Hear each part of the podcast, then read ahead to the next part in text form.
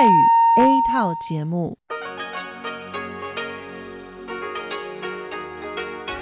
ที่นี่สถานีวิทยุเรดิโอไต้หวันอินเตอร์เนชันแนล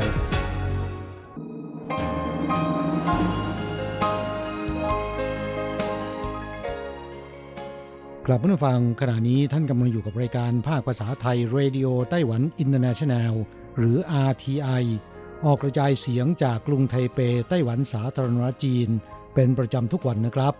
นอกจากรับฟังทางเครื่องรับวิทยุได้แล้ว ยังสามารถรับฟังรายการผ่านระบบออนไลน์ได้ที่ thai.rti.org.tw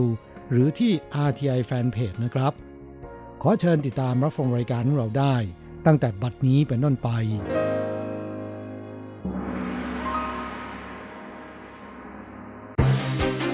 ลำดับแรก ขอเชิญติดตามรับฟัง ข่าวประจำวัน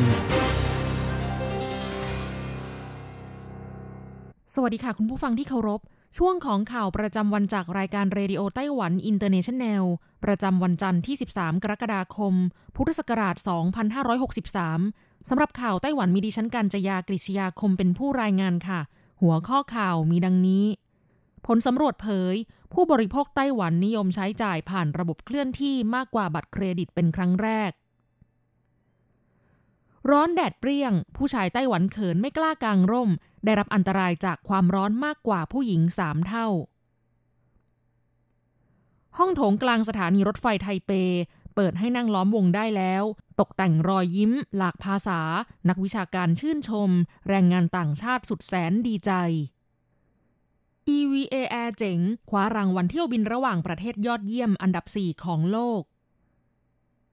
ไทเปร้อนอบอ้าวพุ่ง 38 องศา UV รุนแรง ภาคกลางภาคใต้หลังเที่ยงระวังฝนฟ้าขนอง ต่อไปเป็นรายละเอียดของข่าวค่ะ สถาบันวิจัยและให้คำปรึกษาด้านการตลาดหรือ MIC จัดทำผลสำรวจการชำระเงินผ่านระบบโทรศัพท์เคลื่อนที่ของผู้บริโภคไต้หวัน ในช่วง 6 เดือนแรกของปี 2563 พบว่าหากร้านค้ามีอุปกรณ์รับชำระเงินผ่านระบบโทรศัพท์เคลื่อนที่ ผู้บริโภคไต้หวันจะเลือกใช้บริการชนิดนี้เป็นตัวเลือกแรกถึงร้อยละ 35 นับเป็นครั้งแรกที่สูงกว่าการชำระเงินด้วยบัตรเครดิต ซึ่งอยู่ที่ร้อยละ 33 และในจำนวนวิธีการชำระเงินที่ผู้บริโภคนิยมใช้ การชำระเงินผ่านระบบโทรศัพท์เคลื่อนที่จากร้อยละ 43.8 ในปี 2561 มีอัตราเติบโตเพิ่มขึ้น ช่วง 6 เดือนแรกของปีนี้อยู่ที่ร้อยละ 59.7 และเป็นครั้งแรกที่มีอัตราการใช้งานเกือบเท่าบัตรชำระเงินอิเล็กทรอนิกส์ ซึ่งอยู่อันดับ 3 ร้อยละ 60.1 หูจื้อลี่ นักวิเคราะห์ของสถาบัน MIC เปิดเผยว่า ปัจจุบันการชำระเงินผ่านระบบโทรศัพท์เคลื่อนที่ได้รับความนิยมมาก ซึ่งแบ่งออกเป็นประเภททั่วไป สามารถชำระเงินได้ทุกร้าน กับประเภทจำกัดเฉพาะร้านค้าสำหรับประเภททั่วไปสามอันดับแรกได้แก่ Line Pay j a c o Pay และ Apple Pay ส่วนประเภทจำกัดเฉพาะร้านค้า PX Pay ของห้างซูเปอร์มาร์เก็ต PX Mart ได้รับความนิยมมากที่สุด นอกจากนี้ผลสำรวจยังพบว่าผู้ใช้งานถึงร้อยละ 80 ใช้การชำระเงินผ่านระบบโทรศัพท์เคลื่อนที่ของผู้ให้บริการ 1-3 เจ้า แต่ผู้ใช้งานเพียงเจ้าเดียวเพิ่มขึ้นจากปี 2562 ร้อยละ 23.6 เป็นร้อยละ 37.9 ในช่วงครึ่งปีแรกของปี 2563 ส่วนผู้ที่ใช้งาน 2-3 เจ้ากลับลดลง แสดงให้เห็นว่าตลาดธุรกิจการชำระเงินผ่านระบบโทรศัพท์เคลื่อนที่ เริ่มเข้าสู่แนวโน้มขยายตัวช้าลงอย่างไรก็ตามสถาบัน MIC ระบุว่ามีผู้บริโภคร้อยละ21.9 ที่ยุติการชำระเงินผ่านระบบโทรศัพท์เคลื่อนที่ ด้วยสาเหตุหลัก เช่น ร้านค้าที่ใช้งานได้ไม่แพร่หลาย โปรโมชั่นไม่ดีพอเท่าที่ต้องการ ระบบไม่เสถียร และบัตรไม่รองรับระบบ แสดงให้เห็นว่านอกจากจำเป็นต้องพัฒนาช่องทางการเข้าถึงให้ดียิ่งขึ้นแล้ว ผู้ใช้งานเริ่มให้ความสำคัญในด้านอื่นด้วย เช่นการจัดการทางการเงิน ความปลอดภัย ความเสถียรและประสบการณ์ที่ดีจากการใช้งาน ข่าวต่อไปช่วงนี้ไต้หวันอากาศร้อนจัด มีผู้ได้รับอันตรายจากความร้อนจนต้องหามเข้าโรงพยาบาลนับพันคน ในจำนวนนี้เป็นเพศชายมากกว่าเพศหญิงถึง 3 เท่า แพทย์ชี้สาเหตุหลักมาจากที่ผู้ชายจำนวนมากต้องทำงานกลางแจ้ง ประกอบกับผู้ชายไม่ค่อยกางร่มกันแดด ดังนั้นจึงมีความเสี่ยงสูงที่จะได้รับอันตรายจากความร้อน แพทย์เตือนไม่ควรอยู่กลางแดดเกิน 30 นาที นอกจากควรดื่มน้ำให้มากกว่าปกติแล้ว ควรสวมหมวก กางร่มกันแดด จึงจะสามารถป้องกันรังสี UV ได้ถึง 95%และป้องกันอาการฮิสโตรกอีกด้วย ผู้เชี่ยวชาญระบุว่าการถือร่มกันแดดขณะอากาศร้อน จะช่วยลดอุณหภูมิที่ร่างกายสัมผัสลงได้น้อยลง 5 องศาเซลเซียส แต่ผู้ชายไต้หวันกลับไม่ค่อยกางร่มด้วยสาเหตุเขิน มีค่านิยมที่มองว่าผู้หญิงกางร่มเพราะกลัวผิวคล้ำ หากผู้ชายกางร่มจะดูไม่แมน และรู้สึกว่ายุ่งยากขี้เกียจถือร่ม จากสถิติของสำนักงงานสุขภาพแห่งชาติไต้หวันเดือนพฤษภาคมถึงกรกฎาคม 2563 มีผู้ได้รับอันตรายจากความร้อนสูงกว่า 1,000 คนแล้ว สถิติสูงที่สุดในรอบ 4 ปี นอกจากนี้เพศชายยังมากกว่าเพศหญิง 3 เท่า นอกจากนี้ในช่วงอากาศร้อนควรหลีกเลี่ยงการนอนหลับบนรถ มีคนขับรถแท็กซี่ในกรุงไทเปรายหนึ่ง นอนหลับบนรถ และสันนิษฐานว่าเกิดอาการเพลียความร้อนจนกระทั่งเสียชีวิตรถที่จอดอยู่กลางแดดครึ่งชั่วโมง รถยนต์มีโอกาสที่อุณหภูมิจะค่อยๆ สูงขึ้นถึงประมาณ 50 องศาเซลเซียส หากนอนหลับภายในรถจึงอาจเสียชีวิตโดยไม่รู้ตัว ข่าวต่อไป ห้องโถงกลางสถานีรถไฟไทเป แปลงโฉมกลายเป็นห้องโถงรอยยิ้ม เปลี่ยนพื้นกระดานหมากรุกขาวดำเป็นรูปยิ้มน่ารักสิบแบบสิบภาษา ซึ่งรวมภาษาไทยด้วยต้อนรับประชาชนให้สามารถนั่งหรือเดินเล่นได้ตามสบาย และเพิ่มเก้าอี้ให้นั่งพักผ่อนได้อีก 40 ตัว เลี่ยวหยุนจางผู้ก่อตั้งการประกวดรางวัลวรรณกรรมแรงงานต่างชาติ และผู้ตั้งถิ่นฐานใหม่ กล่าวชมว่าการรถไฟไต้หวันตกแต่งห้องโถงใหม่ได้สวยงามมาก นอกจากมีสติกเกอร์น่ารักบนพื้นห้องโถง ยังออกแบบให้มีภาษาต่างประเทศต่างๆ ซึ่งให้ความรู้สึกที่เป็นมิตรอย่างมาก และในอนาคตจะไม่มีการเรียกเก็บค่ายืมใช้สถานที่อีกด้วยจางเจิ้งผู้ก่อตั้งร้านหนังสือธีมอาเซียน ชั่นลั่นซือกวางกล่าวว่า การรถไฟไต้หวัน ได้ช่วยมอบรอยยิ้มให้แก่แรงงานต่างชาติที่มาสู้ชีวิตในต่างแดน ให้มีที่พักใจ ตนรู้สึกชื่นชมการรถไฟไต้หวันในความกล้าหาญครั้งนี้ การที่เมืองเมืองหนึ่งจะก้าวหน้าและยิ่งใหญ่มากขึ้นนั้น จะต้องมองเห็นความสำคัญของผู้คนต่างๆ และสามารถหลอมรวมเป็นปึกแผ่นเดียวกันแกนหลักสำคัญของผืนแผ่นดินในกรุงไทเป ได้ผนึกรอยยิ้มต้อนรับทุกคน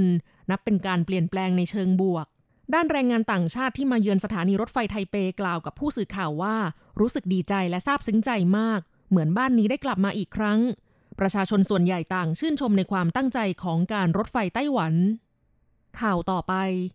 Travel Plus Leisure นิตยสารด้านการท่องเที่ยวชื่อดังของสหรัฐ ประกาศผลการจัดอันดับสายการบินเที่ยวบินระหว่างประเทศยอดเยี่ยม จากจำนวนนับร้อยสายการบินทั่วโลกประจำปี 2563 EVA Air สายการบินของไต้หวัน คว้าอันดับ 4 ของโลก ขยับสูงขึ้นจากปีที่แล้ว 1 อันดับ แม้ว่าสถานการณ์การแพร่ระบาดของโรคโควิด -19 จะส่งผลกระทบต่อธุรกิจการบินทั่วโลกก็ตาม ด้านสายการบิน EVA Air เปิดเผยว่า ในสถานการณ์ที่ยากลำบาก สายการบินยังคงรักษาประสิทธิภาพด้านปริมาณการขนส่งขั้นพื้นฐานในเส้นทางบินหลัก และใส่ใจกับรายละเอียดโดยมุ่งหวังที่จะรักษาสมดุลระหว่างมาตรการป้องกันโรคและการบริการผู้โดยสาร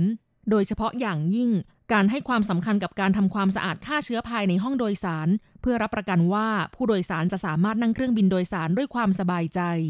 นิตยสาร Travel Plus Leisure ระบุว่า ผู้โดยสารจำนวนมากต่างชื่นชมในคุณภาพการให้บริการของสายการบิน EVA Air เมนูอาหารบนเครื่องบิน การบริการในชั้นประหยัดพรีเมียมและชั้นธุรกิจยิ่งน่าชื่นชม มีผู้โดยสารที่เคยใช้บริการชั้นธุรกิจเที่ยวบินชิคาโกไทเปของ EVA Air ถึงขนาดยกย่องว่า เป็นประสบการณ์ที่ดีที่สุดที่เคยสัมผัสมา ทั้งนี้สายการบิน EVA Air ได้รับรางวัลเป็นประจำทุกปีทั้งด้านความปลอดภัยในการบิน คุณภาพสินค้าและบริการ การดื่มเครื่องดื่มแอลกอฮอล์บนเครื่อง สิ่งอำนวยความสะดวกภายในห้องโดยสาร ล้วนได้รับรางวัลและคำชมจากองค์กรระดับนานาชาติ ตั้งแต่ปี 2559 เป็นต้นมา ได้รับการรับรองให้เป็นสายการบินระดับ 5 ดาว และในปีนี้นับจนถึงขณะนี้ได้รับการจัดอันดับท็อป 20 สายการบินยอดเยี่ยมของโลก จากเว็บไซต์ airlineratings.com อยู่ในอันดับ 8 ของโลก และสายการบินที่ปลอดภัยที่สุดอันดับ 3 ของโลก ส่วนเว็บไซต์ TripAdvisor จัดอันดับให้เป็นสายการบินยอดเยี่ยมอันดับ 3 ของโลก ขณะที่ Jack Deck Airline Safety Ranking จัดอันดับให้เป็นสายการบินที่ปลอดภัยที่สุดอันดับ 9 ของโลก ข่าวต่อไป วันจันทร์ที่ 13 กรกฎาคมเวลา 11นาฬิกา59 นาทีอุณหภูมิไทเปพุ่งสูงถึง 38.9 องศาเซลเซียส สถิติสูงสุดของอุณหภูมิไทเปเดือนกรกฎาคมในประวัติการ และเป็นรองจากอุณหภูมิสูงที่สุดในประวัติศาสตร์ของสถานีตรวจวัดอุณหภูมิไทเป ที่เคยบันทึกสถิติได้เมื่อวันที่ 8 สิงหาคม 2556 ซึ่งวัดได้ 39.3 องศาเซลเซียส กรมอุตุนิยมวิทยาไต้หวันรายงานพยากรณ์อากาศว่า วันนี้ทุกพื้นที่มีเมฆมากจนถึงท้องฟ้าแจ่มใส อากาศร้อนอบอ้าว ช่วงหลังบ่ายภาคกลางและภาคใต้ และพื้นที่อื่น ๆ บริเวณภูเขามีฝนฟ้าขนองเป็นช่วง ๆ ในบางพื้นที่ อุณหภูมิสูงสุด 34-36 องศาเซลเซียส พื้นที่แอ่งกระทะไทเปและเมืองหนันโถบางส่วน สูงสุดถึง 38 องศาเซลเซียส พื้นที่ฝั่งตะวันออกและที่ราบใกล้ภูเขาฝั่งตะวันตกสูงสุด 36 องศาเซลเซียสขึ้นไปเนื่องจากหย่อมความกดอากาศต่ำเคลื่อนที่เข้าใกล้บริเวณทะเลตะวันออกเฉียงใต้ของไต้หวัน ทำให้แหลมเหิงชุนและบริเวณเมืองไถตงในบางพื้นที่ มีฝนตกเป็นช่วงๆหลังจากช่วงเที่ยงไปแล้วพื้นที่ภาคกลาง ภาคใต้และพื้นที่อื่น ๆ บริเวณภูเขา มีฝนฟ้าขนองเป็นช่วง ๆ และบางส่วนอาจมีฝนตกหนัก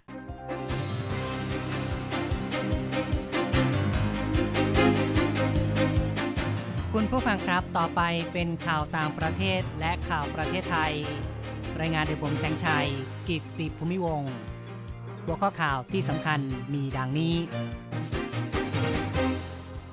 สถานการณ์โควิดทั่วโลกล่าสุดมีผู้ติดเชื้อเกือบ 13 ล้านคนแล้ว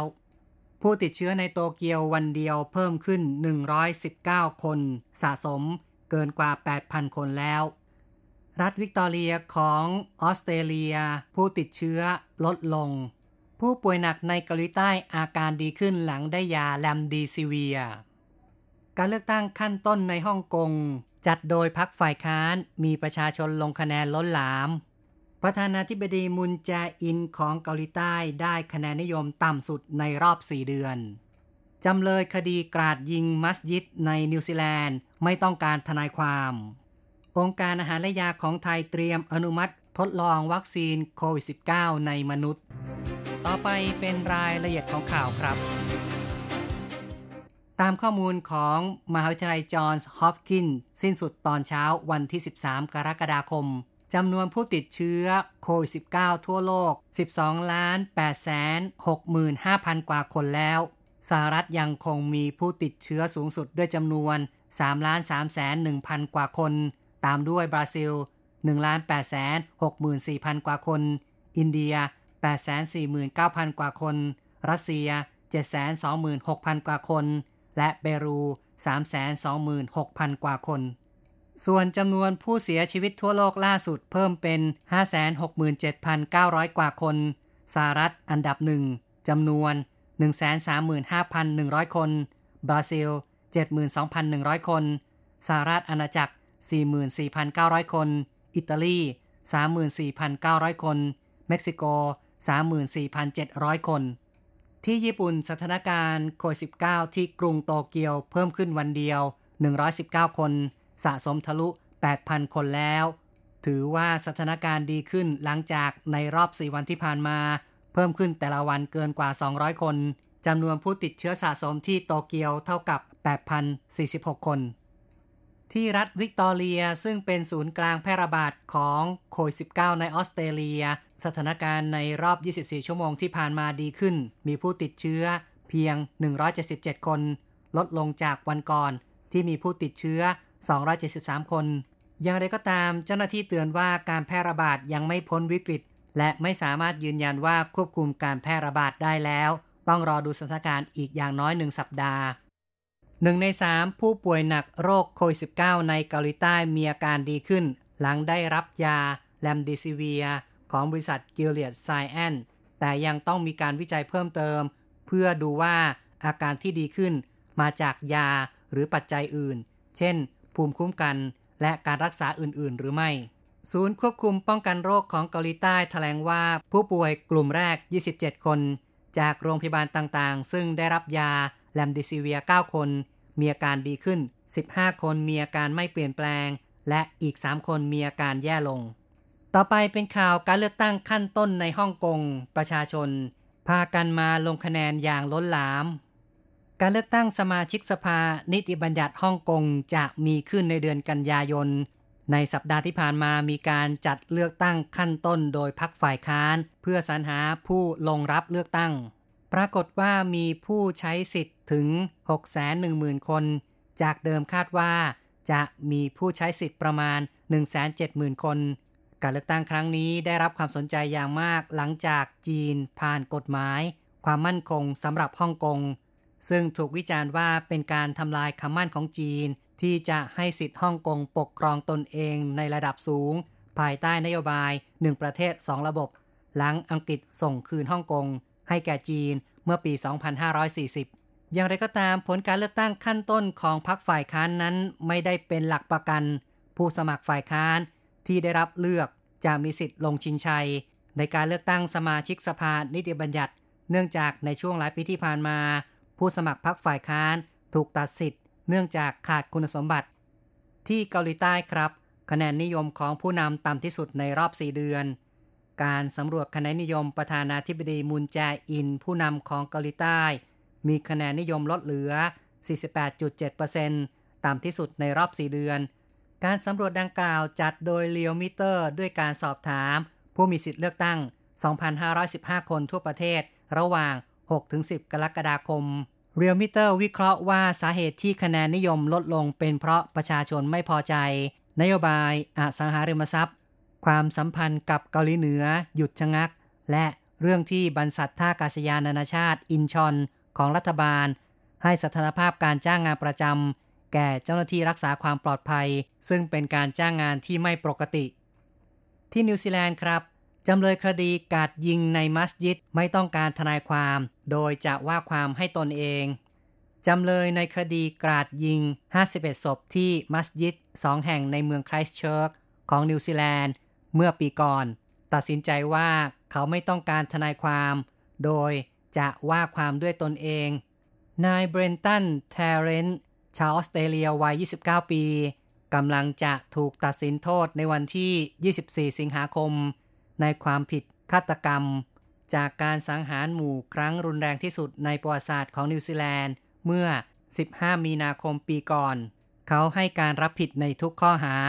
แต่เพิ่งกลับคำให้การรับสารภาพในเดือนมีนาคมปีนี้ องค์กรสมาคมมุสลิมในนิวซีแลนด์มีข้อกังขา ต่อการที่นายเทเรนต้องการว่าความให้ตนเอง และเกรงว่าผู้ก่อร้ายในคดีนี้จะต้องเจ็บปวดซ้ำสอง หากศาลอนุญาตให้จำเลย พูดพร่ำด้วยแนวความคิดขวาจัด มีผู้วิตกว่าเขาจะใช้ศาลเป็นสถานที่ประกาศแนวคิดยกย่องคนผิวขาวข้อต่อไปนะครับ สื่อของฮ่องกงแนะนำสถานที่ท่องเที่ยวในไทยหากมีการทำ Travel Bubble หลังมีกระแสข่าวว่าฮ่องกงและไทยจะทำ Travel Bubble หรือการจับคู่ท่องเที่ยวประเทศที่มีความมั่นใจ ในด้านความปลอดภัยโควิด -19 เว็บไซต์ของ South China Morning Post ระบุว่า ไทยอาจเป็นแหล่งท่องเที่ยวแห่งแรกของชาวฮ่องกง หากมีการยกเลิกข้อจำกัดเรื่องโควิด -19 และมีการเปิดพรมแดนระหว่างกัน รวมทั้งมีการแนะนำว่า ควรหลีกเลี่ยงสถานที่ท่องเที่ยวยอดนิยมของไทย และพิจารณาจุดท่องเที่ยวที่เงียบสงบ 7 แห่งแทน แห่งแรกคือ เขาหลักจังหวัดภูเก็ต 2. คือบางกระเจา สมุทรปราการ 3. สุขโขทัย 4. ดอยเชียงดาวเชียงใหม่ 5. สังขละบุรี กาญจนบุรี 6. คือ การใช้ชีวิตสักหนึ่งสัปดาห์ บนเรือดำน้ำอายุ 60 ปี ที่ล่องรอบเกาะซิมิลันและพีพี และแห่งที่ 7 คือ เกาะจำกระบี่ ต่อไปติดตามข่าวจากประเทศไทยออยหรือว่าคณะกรรมการอาหารและยาของไทยกำลังพิจารณา การอนุญาตให้ทดลองวัคซีนโควิด -19 ในมนุษย์ออยเปิดเผยว่าขณะนี้มีผู้พัฒนาวัคซีน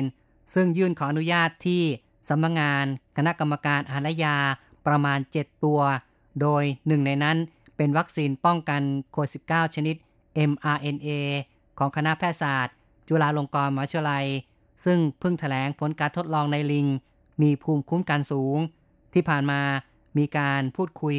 และพิจารณาร่วมกันตลอดอยู่แล้ว อย่างไรก็ตามจะต้องดูเรื่องความปลอดภัย คุณภาพ ประสิทธิภาพ ซึ่งมีผู้เชี่ยวชาญทั้งในประเทศและต่างประเทศ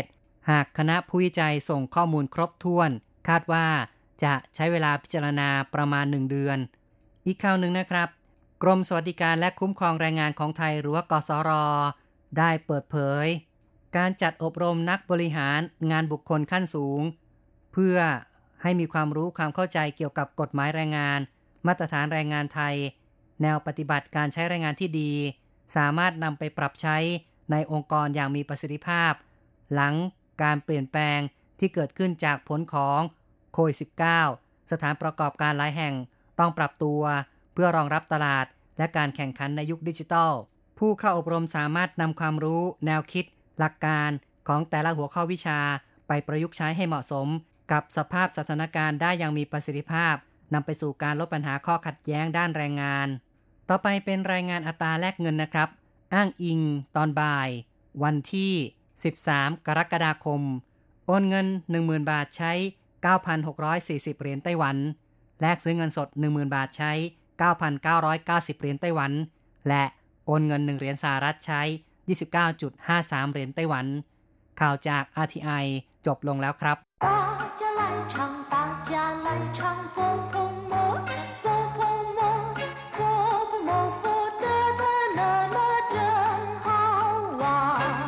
สวัสดีครับเพื่อนผู้ฟัง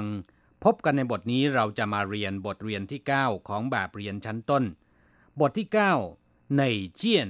ตัวไหน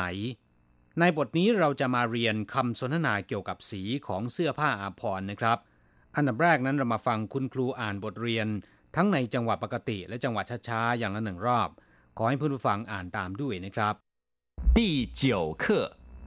哪件一课文 哪件上衣是你的？在你后头的那件是我的。是红的这件吗？不是，蓝的那件才是我的。哪件上衣是你的？在你后头的那件。是我的，是红的这件吗？不是，蓝的那件才是我的。กราบผู้ฟังมาอธิบายความหมายของสนทนาบทนี้นะครับที่เจียวเคอในเจียนบทที่ 9 ตัวไหน 哪件上衣是你的เสื้อนอกหรือว่าเสื้อแจ็คเก็ตตัวไหนเป็นของคุณในเจียนก็คือตัวไหนช่างยีแปลว่าเสื้อแจ็คเก็ตหรือว่าเสื้อนอก是你的เป็นของคุณในเจียนช่างยี是你的เสื้อนอกตัวไหนเป็นของคุณ在你后头的那件是我的ตัวที่อยู่ข้างหลังคุณเป็นของผม后头 เราเรียนมาแล้วนะครับ แปลว่า ข้างหลังในเจียนตัวนั้น是我的เป็นของผม是红的这件吗สีแดงตัวนี้ใช่ไหม是红的สีแดง这件吗ตัวนี้หรือ不是蓝的那件才是我的ไม่ใช่ ตัวสีน้ำเงินนั้นถึงจะใช่ของผม หรือถึงจะเป็นของผม不是ก็คือไม่ใช่ 才是我的ถึงจะเป็นของผม หรือถึงจะใช่ของผมครับผู้ฟังในบทนี้มีคำสองคำที่คล้ายคลึงกันนะครับ ออกเสียงคล้ายๆกัน ขอให้ผู้ฟังต้องระมัดระวังนะครับ อย่าได้สับสน นั่นก็คือคำว่าในเจียนแปลว่า ตัวไหนเป็นคำถามนะครับในเจียนแปลว่าตัวนั้น ระวังอย่าใช้ผิดนะครับ ต่อไปขอให้พลิกไปที่หน้า 40 เราจะไปเรียนรู้คำศัพท์ใหม่ๆ ในบทเรียนนี้กัน และเช่นเคยขอให้อ่านคำศัพท์ตามคุณครูหนึ่งรอบก่อน二生字与生词一见见红红蓝蓝黄黄绿绿二上衣上衣衣服衣服喜欢喜欢 กราบผู้ฟังมาอธิบายความหมายของคำศัพท์ในบทนี้นะครับ เจียน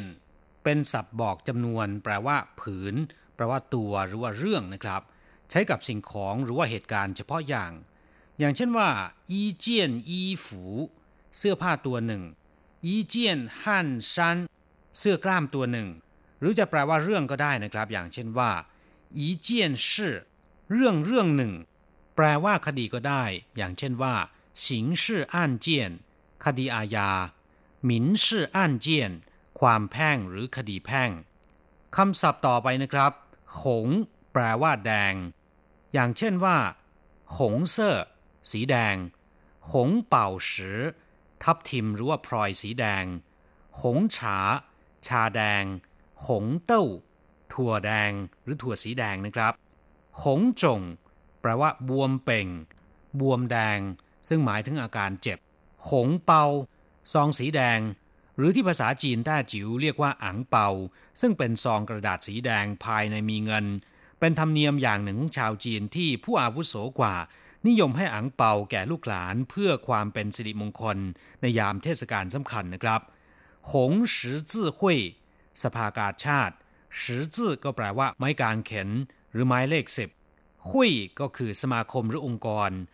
งสืจื่อหุยก็คือสภากาชาติ ซึ่งมีสัญลักษณ์เป็นไม้กางเขนสีแดง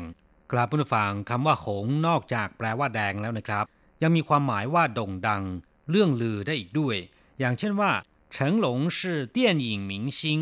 他很红เฉิงหลงก็คือพระเอกภาพยนตร์จากฮ่องกงนะครับเฉิงหลง是电影明星เฉิงหลงเป็นดาราภาพยนตร์他很红เขาโด่งดังมาก คำศัพท์ต่อไปที่เราจะมาเรียนรู้กัน หลานแปลว่าสีน้ำเงินว่ยหลาน แปลว่าสีครามหรือสีฟ้านะครับ หลานเป่าเสือพลอยสีน้ำเงิน ชิงชูยูหลาน เป็นคำคมที่อุปมาว่านักเรียนเก่งกว่าครู คนรุ่นหลังเก่งกว่าคนรุ่นก่อน ชิง แปลว่าสีเขียวนะครับคำว่าชิงชูยูหลาน ถ้าแปลตรงตัวนะครับ ก็แปลว่าสีเขียว กลั่นออกมาจากสีน้ำเงิน และสีเขียวนั้นจะเข้มกว่าสีน้ำเงิน ซึ่งก็หมายถึงลูกศิษย์เก่งกว่าอาจารย์นั่นเอง ชิงชูยูหลานนะครับหวางแปลว่าสีเหลือง ในจีนแผ่นใหญ่มีแม่น้ำที่มีชื่อเสียงอย่างมากสายหนึ่ง แม่น้ำสายนี้เนื่องจากว่าไหลผ่านบริเวณภูเขาที่ดินเป็นสีแดง ก็เลยทำให้น้ำในแม่น้ำขุ่นเหลืองไปด้วย จึงเรียกว่าหวางเหอหรือที่ภาษาไทยเรียกทับศัพท์ว่า แม่น้ำหวงโหนะครับหวางเต้า แปลว่า ถั่วเหลืองหวางจิน แปลว่าทองหวางคุนยามตะวันรอน หรือว่ายามหัวค่ำนะครับ ขวางกัว ก็แปลว่าแตง นอกจากแปลว่าสีเหลืองแล้วคำว่า ขวางยังมีความหมายในด้านลามกอนาจารหรือว่าโลกีด้วย อย่างเช่นว่า ขวางเซ่อเชี่ยวฮว่าคำขันลามก ขวางเซ่อชูคัน หนังสือโปหรือว่าหนังสือลามก ขวางเซ่อเสี่ยวชัวนิยายลามก ลุย ปลว่าสีเขียว เมื่อสักครู่อธิบายไปแล้วนะครับคำว่าชิงก็มีความหมายว่าสีเขียวเหมือนกัน แต่คำว่าชิงมักจะหมายถึงสีเขียวของต้นพืชที่ยังอ่อนนะครับ ยังไม่แก่เต็มที่ เรียกว่าชิง แต่ลุยหมายถึงเขียวนะครับ เช่นว่า หงฮวาลุยเย่ดอกสีแดง ใบสีเขียวลุยฉา ชาเขียวลุยเต้าถั่วเขียวลุยเหยวเหยวเขียวชะอุ่ม ครับนอกจากสีที่เรียนมาแล้วก็ยังมีสีอื่นๆนะครับ อย่างเช่นว่า สีดำภาษาจีนเรียกว่าเฮเซอร์สีขาวเรียกว่า 白色 สีม่วงเรียกว่า 紫色 上衣 แปลว่า เสื้อ เสื้อแจ็คเก็ต หรือว่าเสื้อนอกนะครับ 衣服 แปลว่า เสื้อผ้าอาจจะเป็นเสื้อนอก เสื้อชั้นใน หรือกางเกงก็แล้วแต่นะครับ เรียกรวมๆว่า ยีฝู ฉี่ฮวานหมายถึง ชื่นชอบ ชอบ หรือว่ารักในสิ่งใดสิ่งหนึ่งนะครับ อย่างเช่นว่า我好喜欢这个工作ผมชอบงานนี้มาก你喜欢这里的环境吗คุณชอบสิ่งแวดล้อมของที่นี่หรือไม่我很喜欢这里ผมชอบที่นี่มากกราบผู้ฟังหลังจากที่เรียนรู้คำศัพท์ในบทเรียนนี้ผ่านไปแล้ว ต่อไปขอให้พลิกหนังสือไปที่หน้าที่ 41 เราจะมาทำแบบฝึกหัด ขอให้ทุกคนอ่านตามคุณครูนะครับ 三代换练习，你喜欢这件红衣服吗？我不喜欢你喜欢哪件？黄的、绿的那两件我都喜欢。你喜欢这件红衣服吗คุณชอบเสื้อสีแดงตัวนี้ไหม คุณชอบเสื้อสีแดงตัวนี้ไหม我不喜欢ผมไม่ชอบ你喜欢哪件คุณชอบตัวไหน 黄的绿的那两件我都喜欢ตัวสีเหลือง สีเขียว ทั้งสองตัวผมชอบทั้งนั้น ครับผู้ฟัง สนทนาบทนี้หวังเป็นอย่างยิ่งว่า จะทำให้ท่านพูดคุยสนทนาภาษาจีนในเรื่องสีได้คล่องแคล่วมากยิ่งขึ้นนะครับ เราจะกลับมาพบกันใหม่ในบทเรียนถัดไป สวัสดีครับ เราจะกลับมาพบกันใหม่ในบทเรียนถัดไป สวัสดีครับ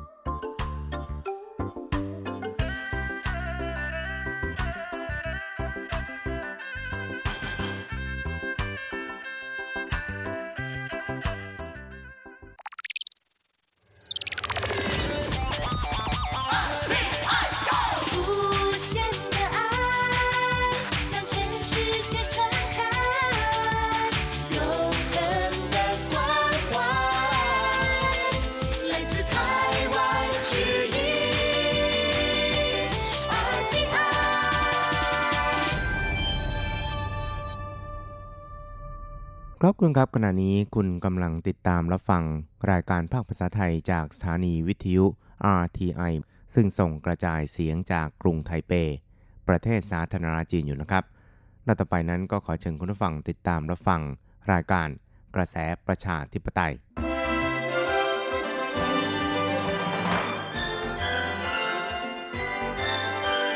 กระแสประชาธิปไตย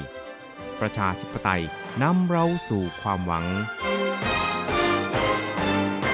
ขอต้อนรับคุณผู้ฟังสู่กระแสประชาธิปไตย โดยกฤษณัยสายประพาส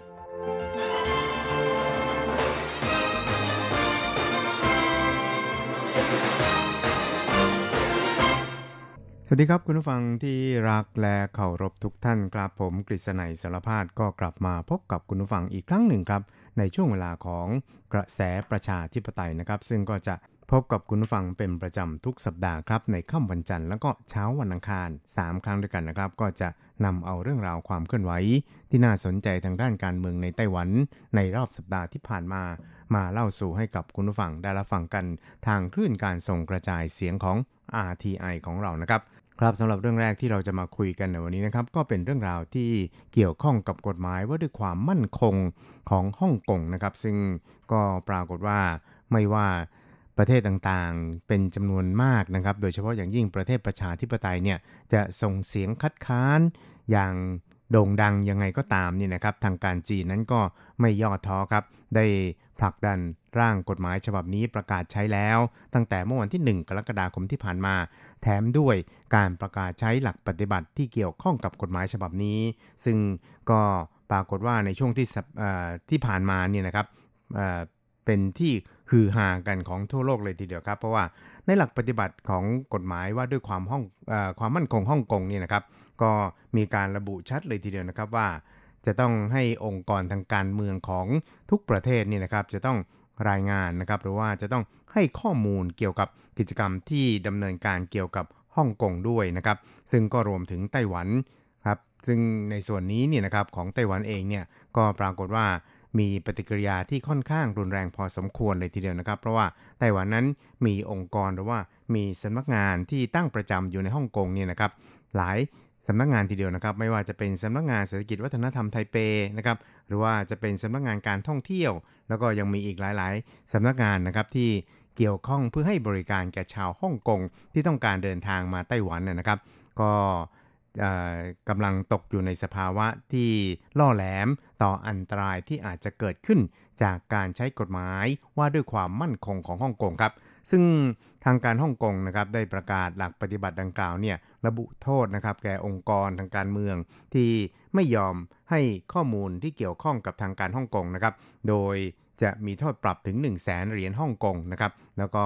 มีโทษจำคุก 2 ปีนะครับ ซึ่งอันนี้เนี่ยก็ถือว่าเป็น การคุกคามต่อหลาย ๆ ประเทศนะครับ ซึ่งก็มีหลายประเทศทีเดียวครับ ที่ได้มีการถอนหรือว่ายกเลิกความตกลงการส่งผู้ร้ายข้ามแดนกับจีนออกไปแล้วนะครับ เพราะว่ากฎหมายฉบับดังกล่าวเนี่ยมันครอบคลุมไปทั่วโลกเลยทีเดียวนะครับ จึงทำให้ประเทศต่างเหล่านี้เนี่ยก็เกรงว่าถ้าว่ามีบุคคลใดที่มีการแสดงความคิดเห็นที่ไม่ตรงกับความคิดเห็นของทางการจีนแล้วนี่ก็อาจจะถูกทางการจีนเนี่ยนะครับ ใช้หมวก ที่ระบุว่าเป็นภัยต่อความมั่นคงเนี่ยมาสวมให้กับบุคคลผู้นั้นนะครับ แล้วก็ขอให้ประเทศที่บุคคลผู้นั้นเนี่ยอยู่หรือว่าแวะผ่านเนี่ยนะครับ ส่งตัวผู้นั้นเนี่ยมาดำเนินคดีที่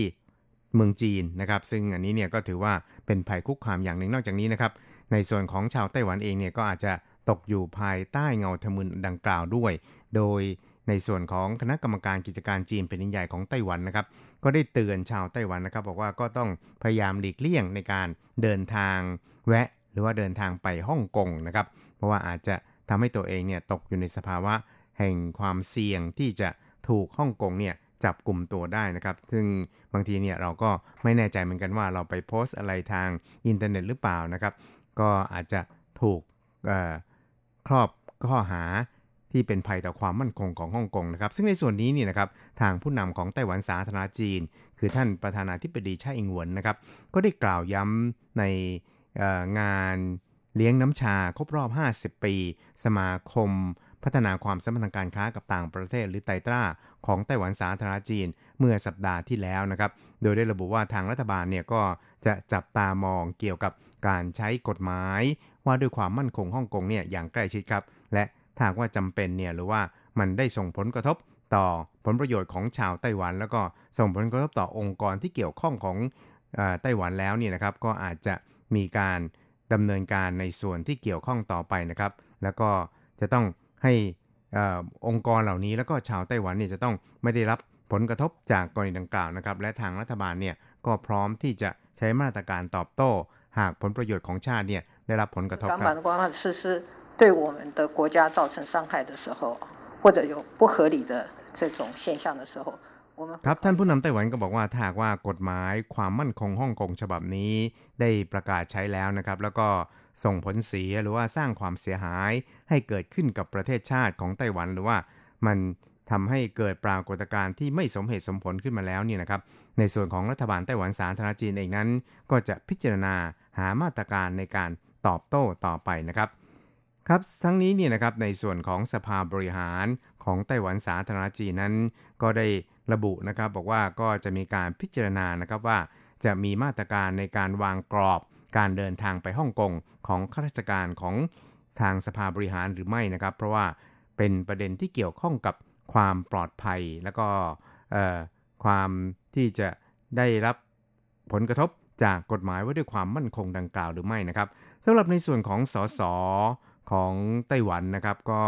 ปรากฏว่าส่วนใหญ่นี่นะครับ ต่างก็ออกมาโจมตีกฎหมายฉบับนี้นะครับว่าเป็นการทำลาย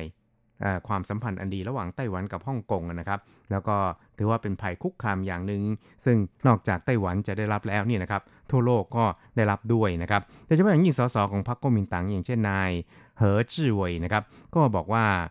หลักการหลักปฏิบัตินะครับของกฎหมายความมั่นคงฮ่องกงนี่นะครับ ก็จะเห็นได้ว่า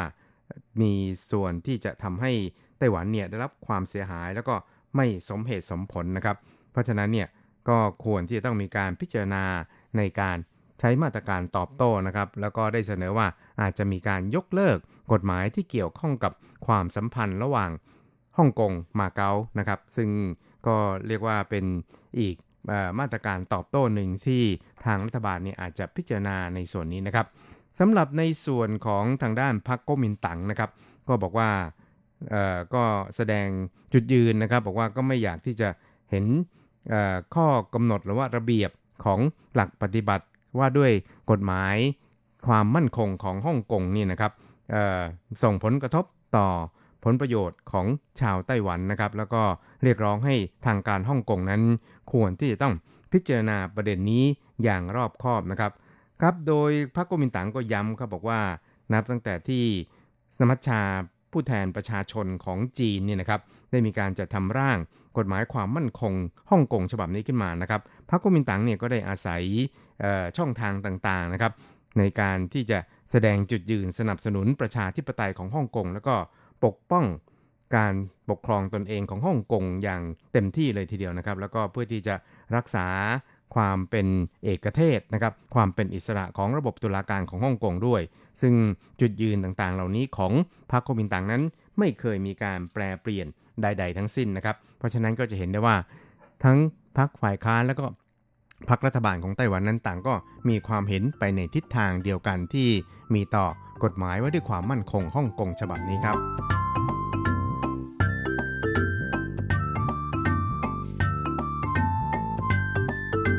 ครับอีกหนึ่งครับเราไปดูกันที่นายเหยียนเต๋อฟารัฐมนตรีว่าการกระทรวงกลาโหมของไต้หวันนะครับ ก็ได้ไปตรวจเยี่ยมชมการฝึกซ้อม หรือว่าการอุ่นเครื่อง การซ้อมเพื่อต่อต้านการยกพลขึ้นบกนะครับของการฝึกซ้อมร่วม 3 เหล่าทัพ ซึ่งก็จะมีการฝึกซ้อมรบร่วม 3 เหล่าทัพนี่นะครับที่เรียกกันว่าหั่นกวางหมายเลข 35 ตั้งแต่วันที่ 13 ก็คือวันนี้เป็นต้นไปนะครับ แล้วก็จะมีการฝึกซ้อมหรือว่าฝึกซ้อมรบเนี่ยนะครับเป็นเวลา 4 วันนะครับ ก็คือ 13 14 15 16 แล้วก็ 17 ด้วยนะครับ ซึ่งก็จะมีการฝึกซ้อมกันอย่างชนิดที่เรียกว่าพร้อมกันทั้ง 3 เหล่าทัพนะครับ ไม่ว่าจะเป็นกองทัพบบกกองทัพเรือ แล้วก็กองทัพอากาศที่จะส่งเครื่องบินลบทุกๆ รุ่นนะครับ ตั้งแต่ F16 นะครับมีลา2,000 แล้วก็ IDF ที่ไต้หวันสร้างขึ้นมาในการฝึกซ้อมดังกล่าวนะครับ แล้วก็ ถือได้ว่าเป็นการฝึกซ้อมประจำปีของกองทัพของไต้หวันสาธารณจีนด้วยนะครับ เพราะฉะนั้นเนี่ยในตั้งแต่วันนี้เป็นต้นไปเนี่ยนะครับกองทัพของไต้หวันเนี่ยก็จะอยู่ในสภาวะเตรียมพร้อมนะครับในการที่จะ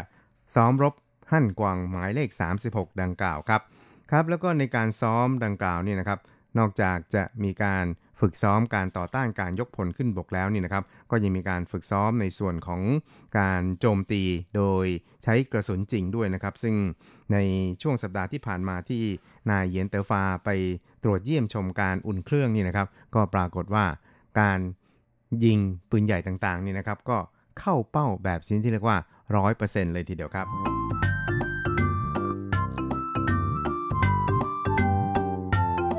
ครับสุดท้ายครับเราไปดูเกี่ยวกับการประชุมร่วมระหว่างกรุงไทเปกับนครเซี่ยงไฮ้นะครับ ซึ่งก็เคยจัดให้มีขึ้นมาแล้วถึง 10 ครั้ง และคราวนี้ก็เป็นครั้งที่ 11 นะครับ ที่ปีนี้เนี่ยทางฝ่ายเทศบาลไทเปเนี่ยก็จะเป็นผู้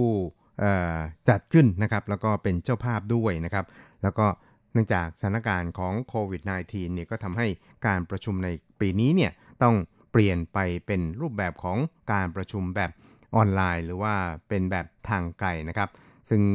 นายเคอร์วันเจอผู้ว่าการกรุงไทเปนะครับก็ได้ย้ำก็บอกว่าการเปิดการประชุมระหว่าง 2 เมืองนี่นะครับ ก็มีการจัดกันมาแล้วถึง 10 ปีต่ออย่างต่อเนื่องนะครับ แล้วปีนี้เนี่ยก็ไม่มีเหตุผลอะไรที่จะไม่จัดนะครับ แล้วก็ปีนี้เนี่ยเนื่องจากสถานการณ์ของโรคระบาดเนี่ยก็เลยจะใช้วิธีการประชุมแบบทางไกลนะครับ เพื่อที่จะลด ความเคอะเขินระหว่างกันด้วยนะครับ หรือว่าสามารถที่จะขจัดความไม่สะดวกในการเข้าร่วมการประชุมของแต่ละฝ่ายเนี่ยลงไปได้อย่างราบรื่นเลยทีเดียวนะครับ แล้วก็เพราะฉะนั้นเนี่ยในปีนี้เนี่ยนะครับก็จะใช้วิธีการประชุมแบบทางไกลนะครับ แล้วก็จะใช้ซอฟต์แวร์การประชุมทางไกลเนี่ยของใครนะครับก็คงจะต้องมีการพูดคุยแล้วก็เจรจากันในส่วนนี้นะครับ เพราะว่าต่างฝ่ายต่างก็มีจุดยืนของตัวเองนะครับ เพราะว่า ในส่วนของจีนเองนั้นก็ไม่อยากจะใช้โปรแกรมของ Google นะครับ ในขณะที่ไต้หวันเองเนี่ยก็ไม่สามารถที่จะใช้ของ Huawei หรือว่าของออที่จีนเป็นผู้เขียนขึ้นมาได้นะครับ เพราะฉะนั้นเนี่ยตอนนี้เนี่ยก็รู้สึกว่าจะยังคงจะต้องปรึกษาหารือกันในเรื่องประเด็นดังกล่าวต่อไปนะครับ แล้วก็ สำหรับในแง่ของสถานการณ์ในปัจจุบันโดยเฉพาะอย่างยิ่งในประเด็นที่เกี่ยวข้องกับฮ่องกงนี่นะครับ ปีนี้เนี่ยการจัดการประชุมระหว่าง 2 เมืองดังกล่าวเนี่ยก็รู้สึกว่ามีแรงกดดันพอสมควรเลยทีเดียวนะครับ แล้วก็นายเคอเองก็ยอมรับครับบอกว่าถ้าว่าจัดขึ้นจริงๆนี่นะครับ ก็อาจจะถูกฝ่ายตรงข้ามเนี่ยนะครับสาดโครนว่าเป็นพวกสีแดงหรือว่าเป็นพวกจีนคอมมิวนิสต์อะไรทำนองนี้นะครับ เพราะฉะนั้นเนี่ยในส่วนนี้เนี่ยนะครับจุดยืนของตัวเองนั้นก็คือ การติดต่อแลกเปลี่ยน หรือว่าการมีปฏิสัมพันธ์ ระหว่างช่องแคบไต้หวันนั้น ถือได้ว่าเป็นจุดมุ่งหมายที่ดีนะครับ แล้วก็เมื่อมีการปฏิสัมพันธ์ระหว่างกันเนี่ยมันก็จะสามารถทำให้ทั้งสองฝ่ายเนี่ยมีความเข้าใจระหว่างกันได้ดีมากยิ่งขึ้นนะครับ เพราะฉะนั้นเนี่ยการประชุม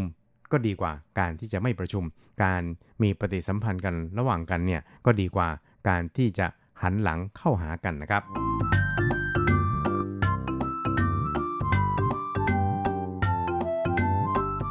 ครับคุณครับเวลาของกระแสประชาธิปไตยในวันนี้ก็หมดลงแต่เพียงเท่านี้ครับ เราจะกลับมาพบกันใหม่ในสัปดาห์หน้า สวัสดีครับ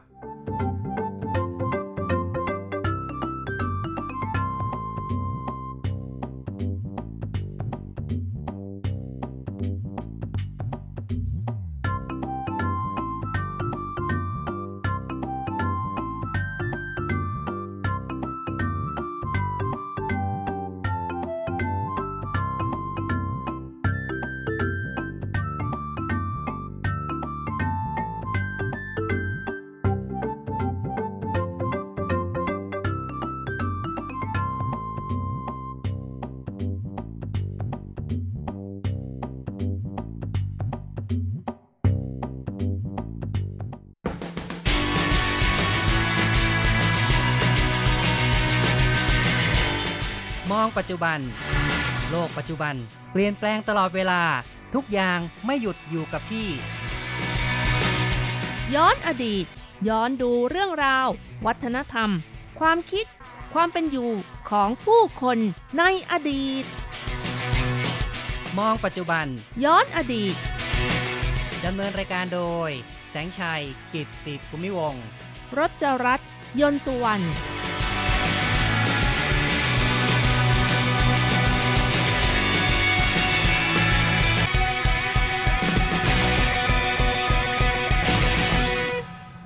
คุณผู้ฟังที่รักครับ พบกันในมองปัจจุบันย้อนอดีตในวันนี้เราจะมาคุยกันถึงเรื่องของเจ้าแม่มาจูกันนะครับ ค่ะ ในช่วงที่ผ่านมานี้หรือว่าช่วงนี้นะคะ ก็มีการแห่เจ้าแม่มาจูนะคะ โดยปกติแล้ว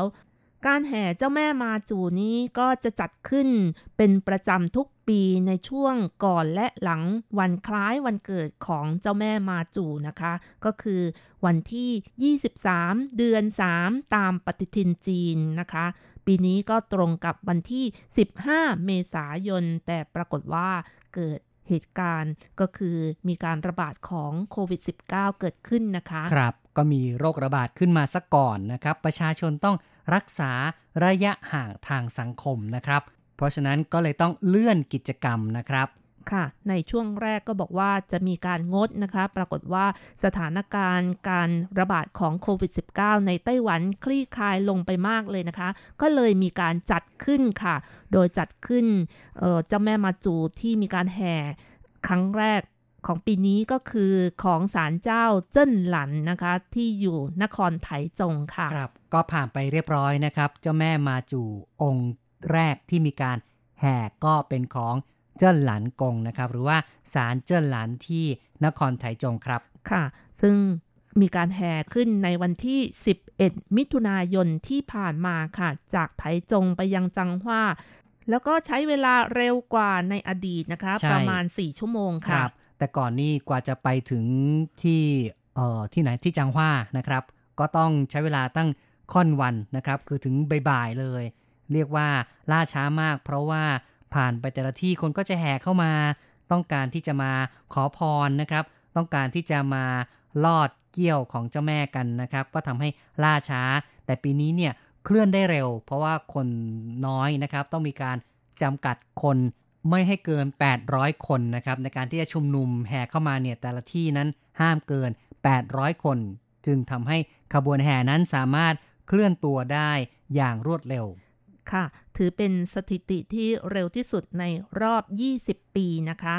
นอกจากนี้นะคะในการ แห่ก็มีการสวมหน้ากากอนามัย แล้วก็วัดอุณหภูมิต่างๆ ด้วยนะคะ มีการจัดระยะห่าง ในปีนี้การแห่เจ้าแม่มาจู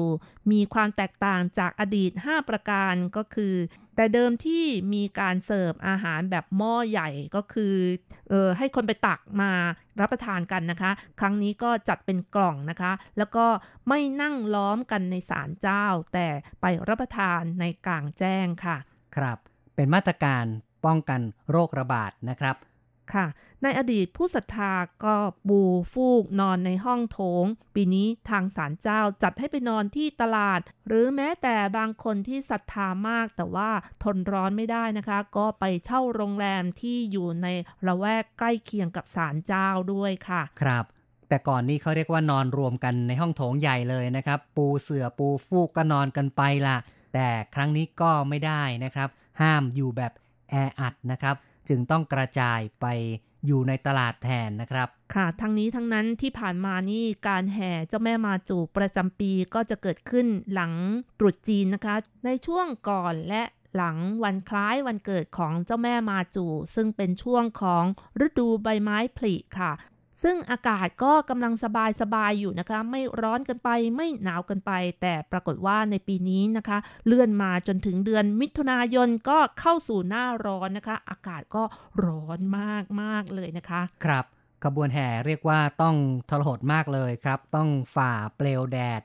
ภายใต้อากาศที่ร้อนละอุนะครับ จากที่แต่ก่อนเนี่ยในช่วงฤดูใบไม้ผลิยังเป็นช่วงที่อากาศยังเย็นเย็นๆอยู่นะครับค่ะถือว่าค่อนข้างหนาวซะด้วยซ้ำไป ก็ทำให้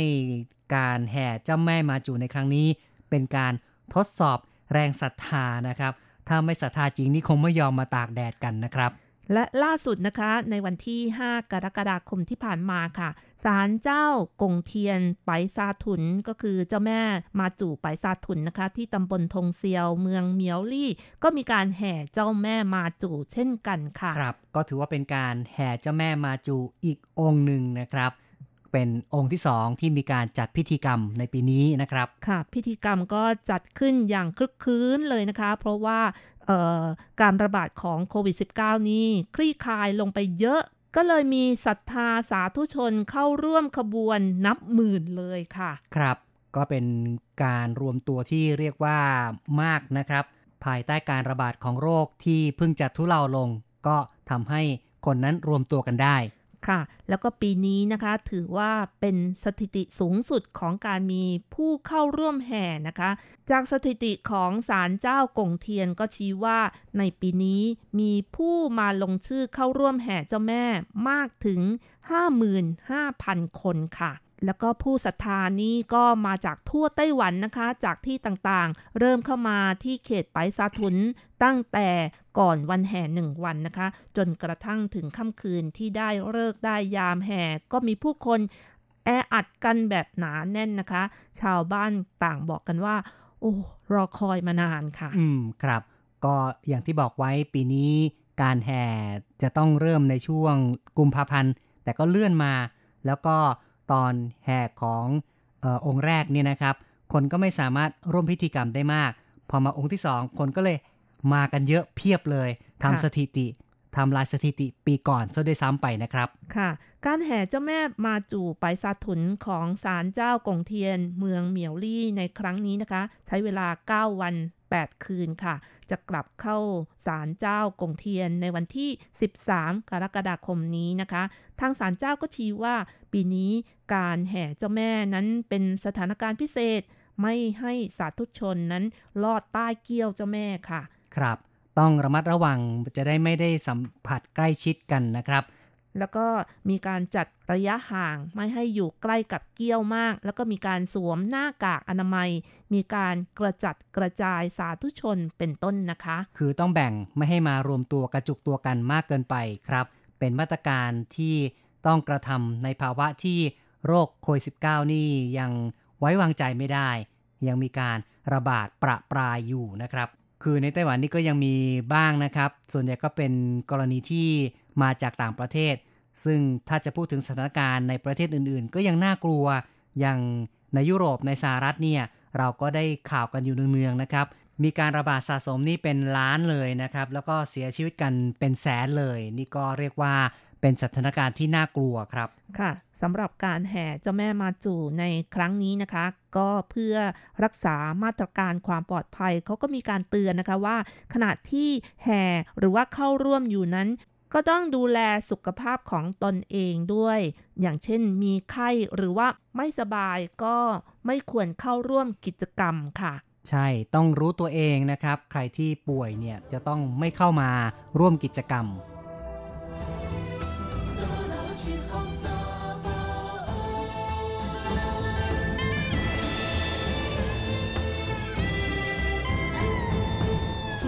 人将心，天开受风，爬山遁的。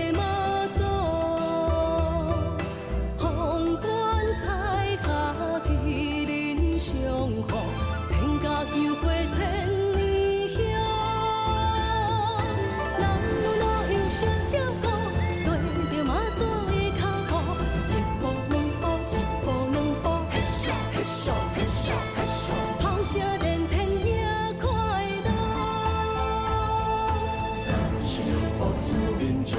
好好叮当扬手望，多劳七好三八多劳七好三八 การแห่เจ้าแม่มาจู่ไปซาถุนของเมืองเหมียวลี่นะคะ ก็มีประวัติความเป็นมาเกือบ 200 ปีแล้วค่ะ ระยะทางไปกลับประมาณ 400 กิโลเมตร ข้ามเมืองเหมียวลี่ เมืองไถจง เมืองจังหว้า เมืองหวินหลิน ที่พิเศษนะคะ ของการแห่เจ้าแม่ก็คือ ไม่มีการกำหนดเส้นทางตายตัวว่าจะต้องเดินถนนสายนี้หรือว่าเดินถนนสายไหนนะคะ คือแล้วแต่เจ้าแม่ถ้าต้องการไปทางไหนก็ไปที่นั่นเลยนะคะ อย่างที่ผ่านมาเนี่ยบางช่วงพักกินอาหารก็แห่เข้าไปในพัตคารหรือร้านอาหารเลยนะคะ ครับ คุณผู้ฟังอาจจะสงสัยเอ๊ะแล้วเจ้าแม่จะบอกได้ยังไงว่าจะไปทางไหนอ๋อก็เหมือนะนครับกับว่ามีอะไรนะคะ มีแรงบันดาลใจที่จะพาไปอะไรอย่างนี้นะคะ ก็คือมีพลังที่จะทำให้ดึงไปเลี้ยวซ้ายหรือว่าเลี้ยวขวานั่นเองค่ะ ครับ ก็คนที่แบกเกี้ยวนี่นะครับจะถูกพลังของเจ้าแม่เนี่ยชักนำไปนะครับ นี่ก็เป็นสิ่งที่เรียกว่าเออเป็นเรื่องที่บางครั้งก็บอกว่าเหลือเชื่อนะครับ แต่ก็เป็นการแห่เจ้าแม่ในรูปแบบอย่างนี้นะครับ คือไม่มีเส้นทางกำหนดแน่นอน คืออันนี้เป็นลักษณะพิเศษของการแห่เจ้าแม่ไปซาถุนตั้งแต่ไหนแต่ไรมาเลยนะคะ ไม่มีการกำหนดเส้นทางตายตัว เพียงแต่ว่ากำหนดวันที่ต้องออกจากศาลเจ้า แล้วก็กลับมาอีกครั้งหนึ่ง นั่นคือกำหนดการที่แน่นอนค่ะ ใช่ครับ อย่างปีนี้ก็จะต้องแห่กำหนดการออกจากศาลเจ้าก็วันที่ 5 กรกฎาคมนะครับ แล้วก็กลับมาก็คือวันที่ 13 กรกฎาคม นี่ก็เรียกว่ารู้กำหนดการออกกำหนดการกลับ แต่ว่าเส้นทางนี้ก็แล้วแต่เจ้าแม่จะชักนำจะบันดาลให้แห่ไปนะครับ เจ้าแม่มาจูไปซาถุนของศาลเจ้ากงเทียนเมืองเหมียวลี่ ก็ถือว่าเป็นศาลเจ้าที่มีผู้คนนับถือกันมากมายในไต้หวันเลยค่ะ ในปี 2008 นะคะ ก็จัดให้เป็นมรดก วัฒนธรรมพื้นบ้านของเมืองเหมียวลี่ แล้วก็ปี 2010 นะคะ จัดให้เป็นมรดกวัฒนธรรมพื้นบ้านที่สำคัญที่จับต้องไม่ได้ของประเทศด้วยค่ะ และในปี 2013 ก็ได้รับคัดเลือกเป็นศาสนสถานสำคัญ 100 อันดับแรกของไต้หวัน ก็คืออยู่ใน top 100 นะครับ อยู่ในร้อยอันดับแรกของไต้หวันที่มีความสำคัญครับสำหรับปีที่แล้วนะคะ ก็มีการแห่เจ้าแม่ แล้วก็มีการจัดทำขบวนรถไฟที่มีภาพประเพณีการเซ่นไหว้ เจ้าแม่ไปซาถุนของเมืองเหมียวรี่ครั้งแรกด้วยนะคะ ครับหมายถึงว่าเป็นการจัดกิจกรรมร่วมกับการรถไฟของไต้หวันนะครับ ก็คือทำเอ่อขบวนรถนี่นะครับ ระบายภาพขบวนรถเป็นขบวนรถเจ้าแม่มาจู่นะครับค่ะทั้งหมดมี 4 ขบวนรถด้วยกันนะครับ แล้วก็เป็นขบวนที่วิ่งระหว่างสถานีจูนันของเมืองเหมียวลี่ไปยังสถานีจังหว้านะคะ การทำเช่นนี้ก็เพื่อให้ผู้คนได้รับรู้ถึงแรงศรัทธาที่มีต่อเจ้าแม่ของไต้หวันนั่นเองค่ะ ครับ ผู้คนก็ชอบที่จะไปนั่งรถไฟกันนะครับ ที่จะได้คล้ายๆกับว่าได้อยู่ใกล้ชิดเจ้าแม่มั้ง คุณผู้ฟังครับ นี่ก็เป็นการเล่าถึงสภาพการแห่เจ้าแม่มาจูในไต้หวันนะครับ ซึ่งเจ้าแม่มาจูนี่ก็ถือว่าเป็นเทพแห่งท้องทะเลที่ชาวไต้หวันให้ความนับถือกันมาก เป็นเทพที่คอยปกปักรักษาผู้เดินทางทางทะเล ชาวประมงทั้งหลายก็จะนับถือกันมากค่ะ ในสมัยก่อนนี่ในเรื่องของเทคโนโลยีการเดินเรือก็ยังไม่เจริญนะคะ มักจะเกิดภัยพิบัติทางทะเลบ่อยครั้ง เวลาออกทะเลก็จะเอาเจ้าแม่มาจูไว้ที่หัวเรือนะคะ เพื่อขอพรให้เกิดความปลอดภัยเมื่อขึ้นบกก็มักจะอาศัยอยู่บริเวณท่าเรือริมทะเล หรือว่าตามชายฝั่ง เพื่อขอพรให้ทำกิจกรรมต่างๆ ที่เกี่ยวกับทะเลปลอดภัย หรือว่าหาปลาได้มีจำนวนมากอะไรอย่างนี้นะคะ ครับ เจ้าแม่มาจูนี่ก็เป็นความเชื่อความศรัทธาของชาวจีนตั้งแต่สมัยก่อนนะครับ ตั้งแต่อยู่ในแผ่นดินจีน และเมื่ออพยพมาอยู่ในไต้หวันนั้น ก็มีการเรียกว่าเป็นการอัญเชิญ แบ่งร่างของเจ้าแม่มาจูมาที่ไต้หวัน จากนั้นก็มีการสร้างศาลเจ้าแม่มาจูเกิดขึ้นมากมายนะคะ มีมากกว่า 3,000 แห่งในทั่วไต้หวันเลยค่ะ ครับ คุณผู้ฟังครับ การพูดคุยในรายการมองปัจจุบันย้อนอดีตในวันนี้ เห็นทีต้องขอยุติลงก่อน อย่าลืมกลับมาพบกันใหม่ในครั้งต่อไป สวัสดีครับ สวัสดีค่ะ